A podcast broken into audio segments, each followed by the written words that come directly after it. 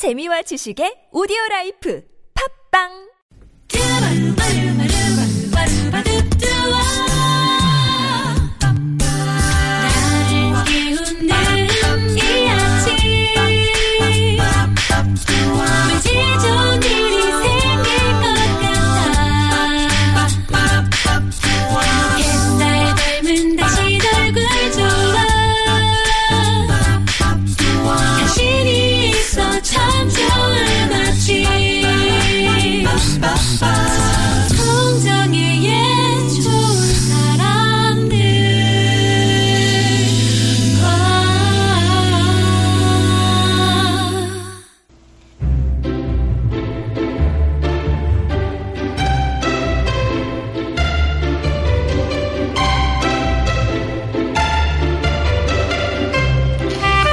인생의 황금 비결이라는 책에 보면 이런 글이 나옵니다. 다른 누군가의 길을 밝혀주기 위해 등불을 켜면 결국 자신의 길도 밝히는 것이 된다.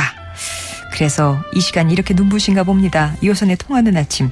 숭실사이버대학교 기독교 상담복지학과 이호선 교수님 모셨습니다. 안녕하세요. 아, 반갑습니다. 상향등 이호선입니다. 너무 눈부신 거 아니에요?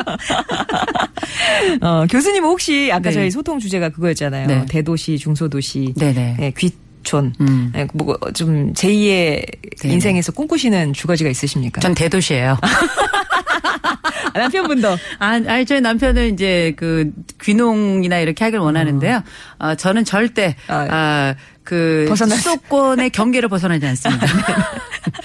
아, 근데 뭐 보면은 대부분, 대개 뭐 얘기 들어보면 네. 남편분은 어디 좀 이렇게 시골에 가서 살고 싶어 하시는데 네. 부인들이 결사반대.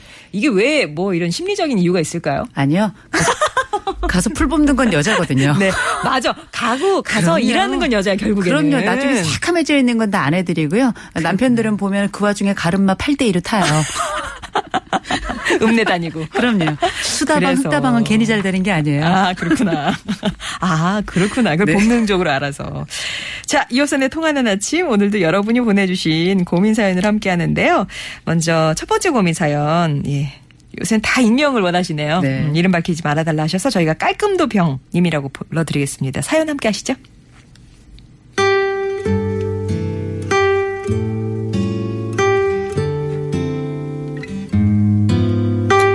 안녕하세요. 4살 딸을 둔 엄마입니다. 눈에 넣어도 안 아픈 제 딸 때문에 이렇게 사연 보냅니다. 우리가 흔히 미운 4살이라고 하죠.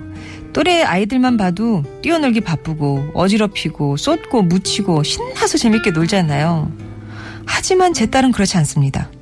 놀이터에 가도 흙이 묻- 묻을까 조심조심 걸어 다니고요. 밥 먹다가 옷에 국물이라도 튀면 바로 갈아입어야 직성이 풀리죠. 집에서 촉감놀이 하려고 밀가루 반죽을 준비했는데도 몇 번 만지더니 불편해하고 그만하고 싶어 하더라고요. 그런데 며칠 전에 유치원에 아이를 데리러 갔는데 선생님께서 이 문제에 대해 좀 심각하게 얘기를 하시더라고요. 물감으로 데칼코마니 수업을 하는데 물감 묻을까봐 딸이 수업을 받지 않았다고 합니다. 저와 제 남편 모두 깔끔한 성격이긴 하지만 결병증이 있는 것도 아니고 뭐 아이에게 깨끗이 씻는 걸 강요하지도 않는데 왜 이런 행동을 하는지 모르겠습니다. 이럴 수도 있는 건지 아니면 강박증 수준인 건지 걱정이 돼서 이렇게 문자 보내봅니다. 제가 어떻게 해야 할까요? 라고. 아, 지금 막, 그, 뭐, 빗물에 흙탕물에도 첨부청발해야 할 그런 아이에, 이 이런 걸 좀 꺼려 한다라는 그 고민을 갖고 오셨어요. 이 사연이 아이들 방학이 시작되기 전에 나와서 다행입니다. 아. 아, 만약에 아이들 방학이 시작된 상태에서 이 사연이 나왔으면 아들들은 한 대씩 맞았을 거예요. 야, 네 살도 씻는다, 네 살도. 한 번 한순간이라도 좀 이렇게 살아봐라. 뭐 이렇게 얘기하셨을 부모님들도 계신데요. 네. 어, 사실 우리가 아이들 중에 보면 어, 아이 같지 않은데? 이런 아이들이 좀 간혹 있어요. 그러니까 지금 이렇게 네살 딸인데 어, 예상보다 너무 깔끔하고 또 뭐가 묻을까봐 굉장히 불안해하고 그런데 엄마가 볼 때에는 이게 혹시 강박증이면 어떡하나 이런 생각을 하시는데 어, 강박 경향이 일단 보이는 건 사실이에요. 예. 그런데 강박증과 강박 경향은 달라요. 아. 이를테면 아무래도 조금 더 깔끔하고 어떤 면에 있어서 정돈되어야 되고 이런 부분들이 있는 거는 경향이라고 봐야 될 거고요. 네. 그게 아니라 정돈되지 않으면 견딜 수 없어서 불안이 너무 끝까지 올라가서 일상생활이 안 돼. 결국은 나도 힘들고 남도 힘들어져서 이게 상황을 굉장히 악화시키고 이 악화가 절대 변하지 않는다면 이건 강박증이라고 해야 될 거예요. 서로 간에 일단은 차이가 있고 강박증은 병이고요. 강박 경향은 일종의 성격에 더 가까운 건데요. 지금 제가 지금 사연을 들어볼 때는 아직 강박증이라고 말할 수는 없는 것 같고 네. 강박 경향이 좀 보이는 것 같은데요. 근데 어 엄마가 사연을 주신 것 같은데 이렇게 말씀하셨어요. 저와 제 남편 모두 깔끔한 성격이긴 하지만 결벽증 있는 것도 아니고 별, 별로 애들한테 어, 아이에게 씻는 걸 강요하는 것 아닌 것 같은데 왜 그런지 모르겠다 말씀하셨잖아요. 네. 근데 이게 엄마 입장에서는 이렇게 볼 수 있는데 아이 입장에서 보자면 엄마의 깔끔 플러스 아빠의 깔끔은 나의 깔끔 플러스 알파예요. 이게 어떤 상황이 벌어지냐면 엄마는 아유 먼저 털어야지. 아빠가 깨끗이 씻어야지 엄마는 한 번이고 아빠도 한 번인데 아이는 합치면 두 번이고 이게 아이의 전체 세상인 거예요.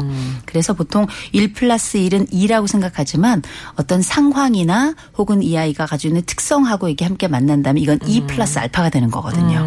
그래서 이거는 엄마가 생각하는 것보다 환경이 훨씬 더 아이에게는 이런 청결이라든지 아니면 깔끔이라든지 이런 요소가 더 많이 비추는 환경의 가능성이 높다는 거 하나 먼저 말씀드려야 될 것 같고요. 네. 그다음에 저 엄마는 별로 이렇지 않다 고 생각하는데 아, 부모들이 의외로 어, 말하는 것보다 훨씬 더 무의식적으로 보이지 않는 학습을 더 많이 시킨다는 거예요. 그래서 말로는 뭐, 뭐, 어, 씻어라 한번 이야기하지만 계속 엄마가 뭐 자신의 몸을 턴다든지 씻, 계속 씻는다든지 아예 계속 몸을 털어준다든지 뭐 앉지 마 이런 이야기를 나도 모르게 했고 나는 잊어버리고 있었다든지 이런 무의식적 학습이 일상 속에서 일어났을 가능성이 굉장히 높고요. 네.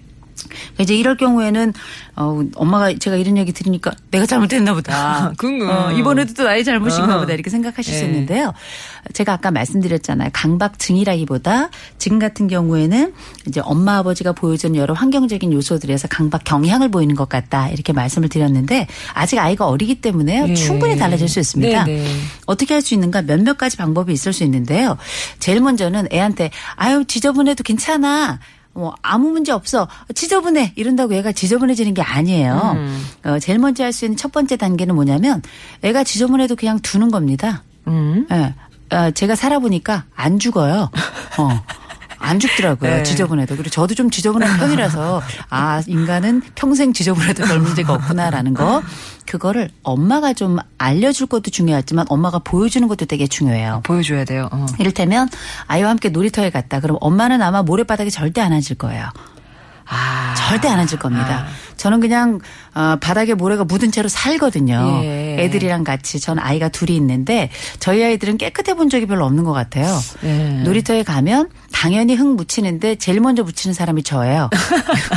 왜냐하면 제가 노는 걸 좋아하기도 하지만 아이와 함께 살아가는 동안에 아이들의 가장 첫 번째 모델은 당연히 함께 살아가는 주 양육자, 주로 엄마입니다.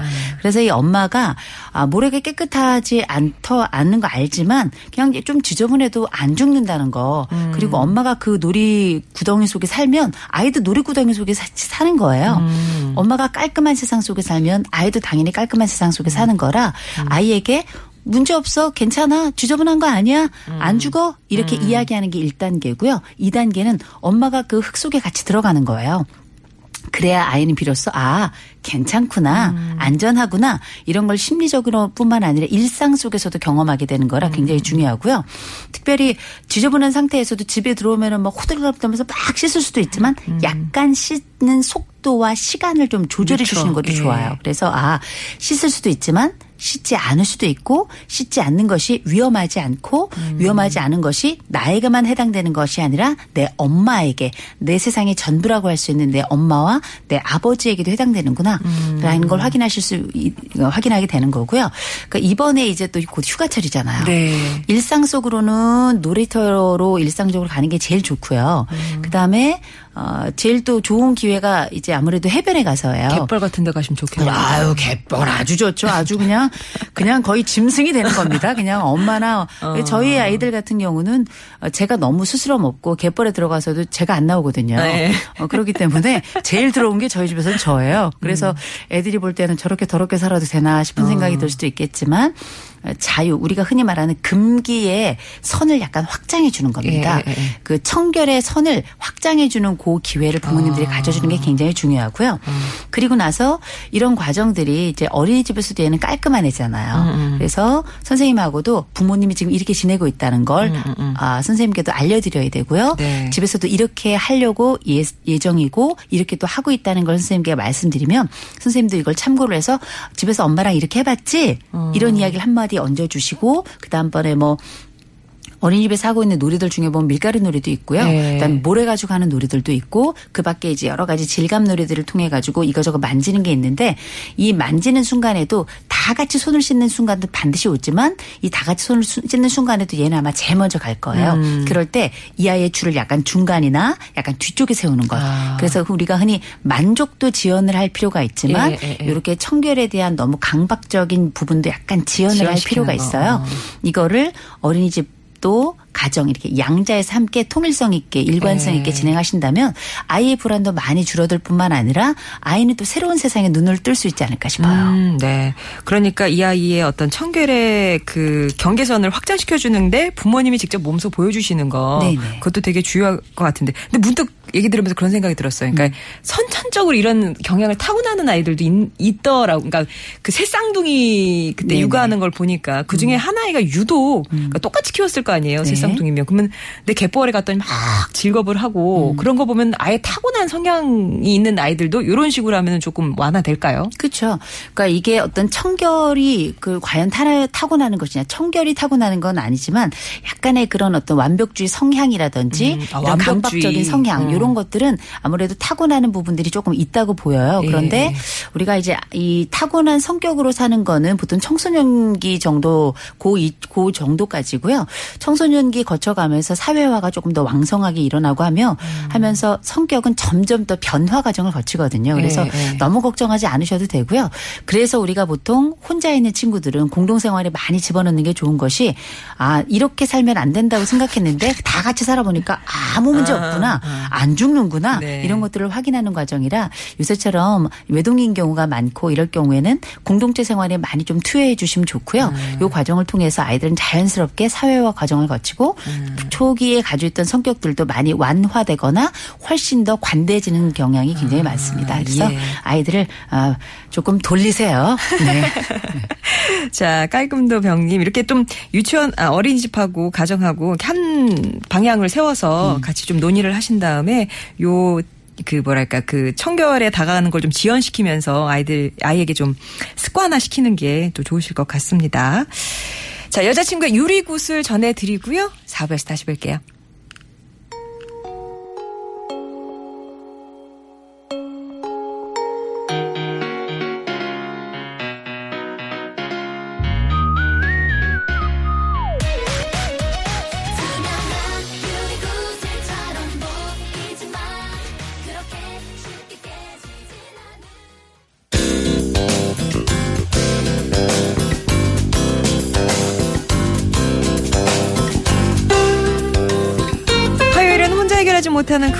고민들 머리 맞대고 함께 고민해 보고 있습니다. 2호선의 통하는 아침.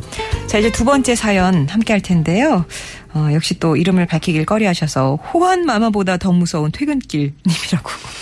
아, 대체 집에서 무슨 일이 있길래 예, 불러드리겠습니다. 고민 사연 함께 하시죠.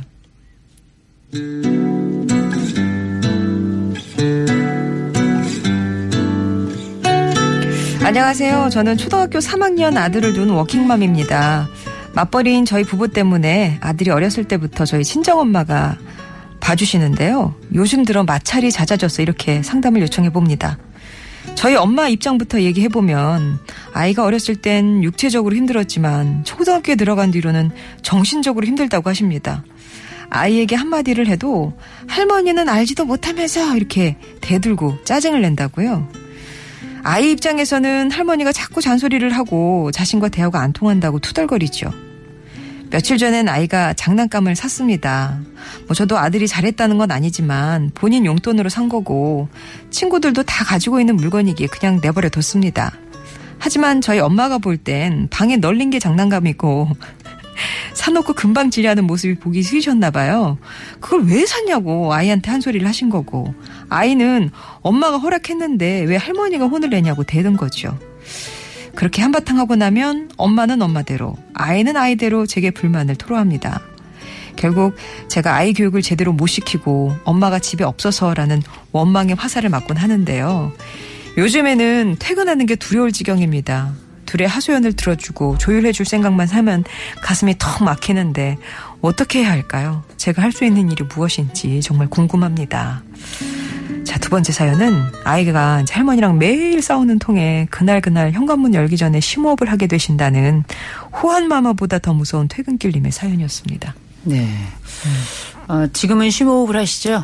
어, 나중에는 산소호흡기 필요하실 겁니다. 어떡하니?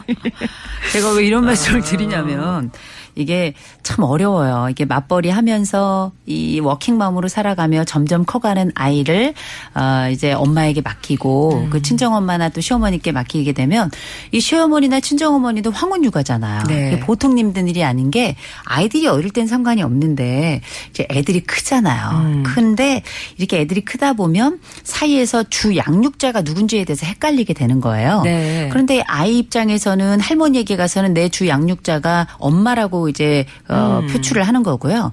또 엄마에게 가서는 엄마가 나한테 해준 게 뭐가 있냐고 표출을 하는 거라서 사실은 지금 아이들을 이제 맡기고 있는 집들은 다들 경험하는 건데요. 아이들이 커가면서 점점 뭐라 그러냐면 할머니는 할머니대로 힘들다 말하고 엄마는 엄마대로 힘들다 말하고 아이는 아이들대로 힘들다고 말하는 게 지금 사실 이 황혼 현실이에요. 가지는 강점이자 동시에 참 어려운 점이라 제가 처음 시작할 때 걱정하고 있는 분에게 더 걱정을 얻는 것 같은 말씀을 드렸는데 해법이 없는 건 아니니까 걱정하지 아, 마세요. 예, 예, 음. 예. 일단은 제가 이렇게 상황을 보니까 애가 좀 컸네요.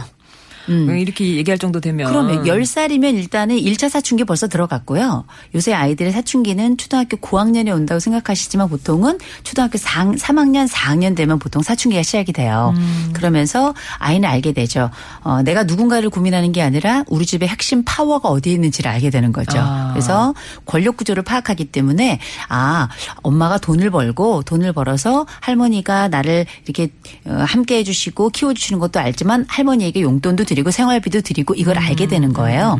그래서 전반적으로 할머니가 사랑하는 자도 엄마고 또 엄마도 물론 할머니를 사랑하지만 전반적으로는 엄마가 전반적인 그 권력의 핵심에 있다는 걸 알게 되기 때문에 할머니의 권위 자체를 약간 낮게 보는 게 있어요. 네. 또 할머니는 전적인 사랑을 해주시잖아요. 네. 그리고 주 양육자로서 아무래도 주 양육자가 이 세상에서 잔소리를 제일 많이 하는 사람이거든요. 악당 역할을 담당하고 있기 때문에 이 부분에 있어서 아이는 할머니에 가서는 엄마가 힘이 세다는 걸 보여줘서 내가 엄마 편에 있다는 걸 얘기해주고 엄마 편에 가서는 엄마의 약점을 아는 거죠. 나를 직접 키우지 않고 주 양육자가 할머니라는 걸 아는 걸 전적으로 어, 엄마에게 돌리는 거예요. 그래서 그 가운데서 나름 그 생존의 방법을 터득한 겁니다. 네. 그러니까 실제 제일 할 말이 많은 건 나다.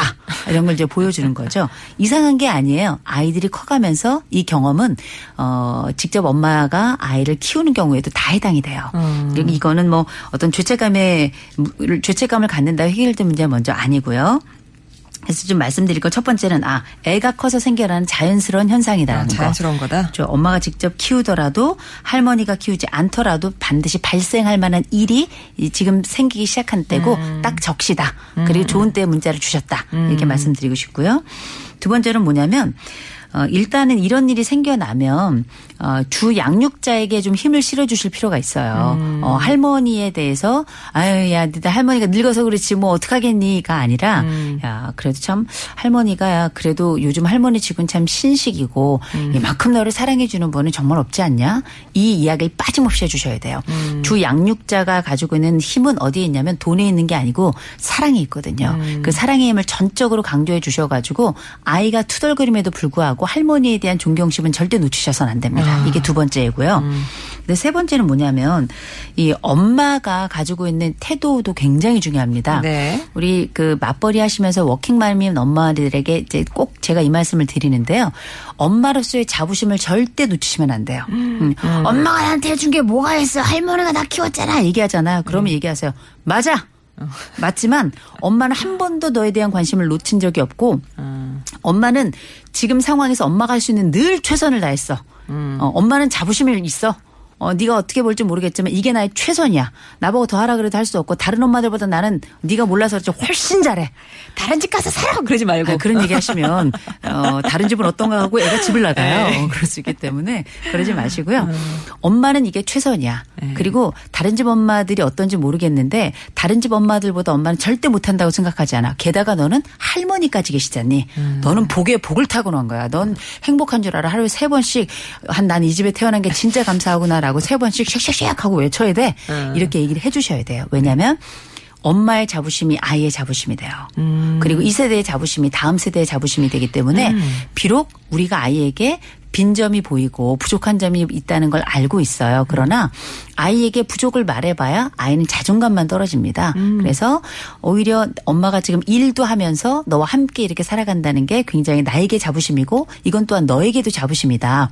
또 이게 나중에 네가 사회생활 하는데 사회생활 하는 엄마가 보여줄 수 있는 면이 크다라는 걸 얘기해 주는 거예요. 그런데 전업 엄마들도 당연히 할 말이 있죠. 줄수 있는 사랑의 크기가 또 함께 있을 수 있는 시간, 절대 시간이 많으니 이 또한 자부심이고요. 또 밖에 나가서 일하는 엄마들은 일하는 데에 또 자부심, 양쪽의 자부심의 내용이 다른 겁니다. 네. 그래서 내가 어떤 위치의 엄마로 있든지 간에 아이들에게 부모의 자부심을 끊임없이 보여주는 거 굉장히 중요해요. 그래야 부모에 대한 존경심도 가지면서 또 이 부모에 대해서 그 쉽게 보이지 않는 게 있어요. 예. 더군다나 이제 할머니가 함께 이렇게 육아를 도와주시는 분들 전업 엄마들도 그 할머니 할아버지가 도와주시는 분들 많이 계시거든요. 이럴 때 감사해라라고 늘 얘기하셔야 돼요. 네. 왜냐? 너는 엄마와도 함께 하지만 할머니 할아버지 와도 함께 해주시고 이분들의 사랑과 정성이 엄마는 정말 고맙다. 입버릇처럼 말씀해 주셨어요. 야, 진짜 할머니 고맙지 않니? 야, 할아버지 음. 정말 감사하지 않니? 야, 할아버지 할머니가 있으니까 너는 사랑이 따블이야. 음. 따따블이야. 따따따따블이야. 어, 너는 뭐 쓰리고 흔들고의 피박에 양박에 뭐 어, 오, 오광에 뭐 네. 이- 이걸 다 쓰셔야 돼요. 음. 왜냐? 이게 자부심이에요. 아. 이런 과정이 아무것도 아닌 것 같지만 어차피 아이들은 사춘기 접어들고요. 육아는 점점 어려워지고 아이들이 자아를 찾아가는 과정에 쉽지 않은 측면들이 많이 있습니다만 음, 할머니 자부심 반드시 세워주셔야 되고 엄마의 자부, 자부심 보여주셔야 되고 이런 과정이 똑같은 갈등 상황에서도 아이가 더 빨리 갈등에서 어, 회복되고 네. 또이 아이가 갈등 중에도 부모에 대한 자부심 또 할머니 할아버지에 대한 고마움을 잊지 않는 과정이거든요. 음. 저도 워킹맘이고 제 네. 주변에 일하시는 분들 얘기 들어보면 이런 되게 흔한 사연이거든요. 그럼요. 음. 가- 그러니까 그 할머니와 아이의 갈등. 근데 이제 그 보- 얘기를 좀 들어보면 공통점이 뭐냐면 요새 아이들은 음. 교육을 받을 때 네 감정 표현을 솔직하게 해라, 네 하고 싶은 얘기를 해라 이렇게 해서 교육을 받았기 때문에 지는 지 말을 한단 말이에요. 음. 네네.